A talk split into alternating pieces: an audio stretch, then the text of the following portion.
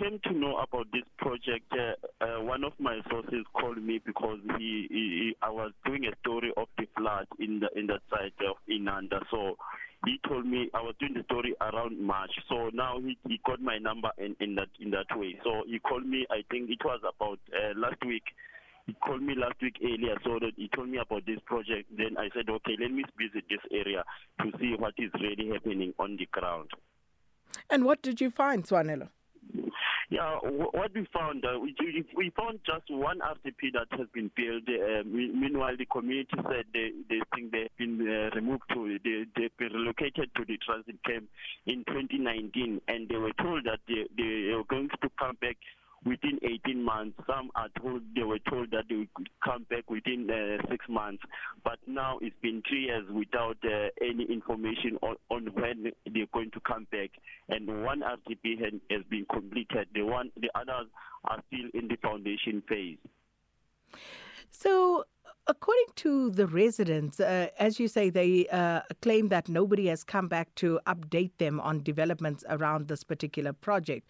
Were you able to speak to the eThekwini municipality to find out what's actually happening? Yeah, I spoke to Lindiwe Khuzwayo, the spokesperson for eThekwini municipality. What she said, she was saying that what they are blaming is the first, it was the COVID-19. The project had to be stopped, and second, it was the July 100, 2021, and third, it was the floods, 2022 floods that happened last year in April. So those are the excuses that communication officer told me. So in speaking to the residents and telling them what the municipality is saying, were they buying that, or are they convinced that something is amiss? Yeah, no, they were saying, okay, they did understand that there was this thing, there was this issue of COVID-19, there was this issue of unrest in KZN, there was this issue of floods.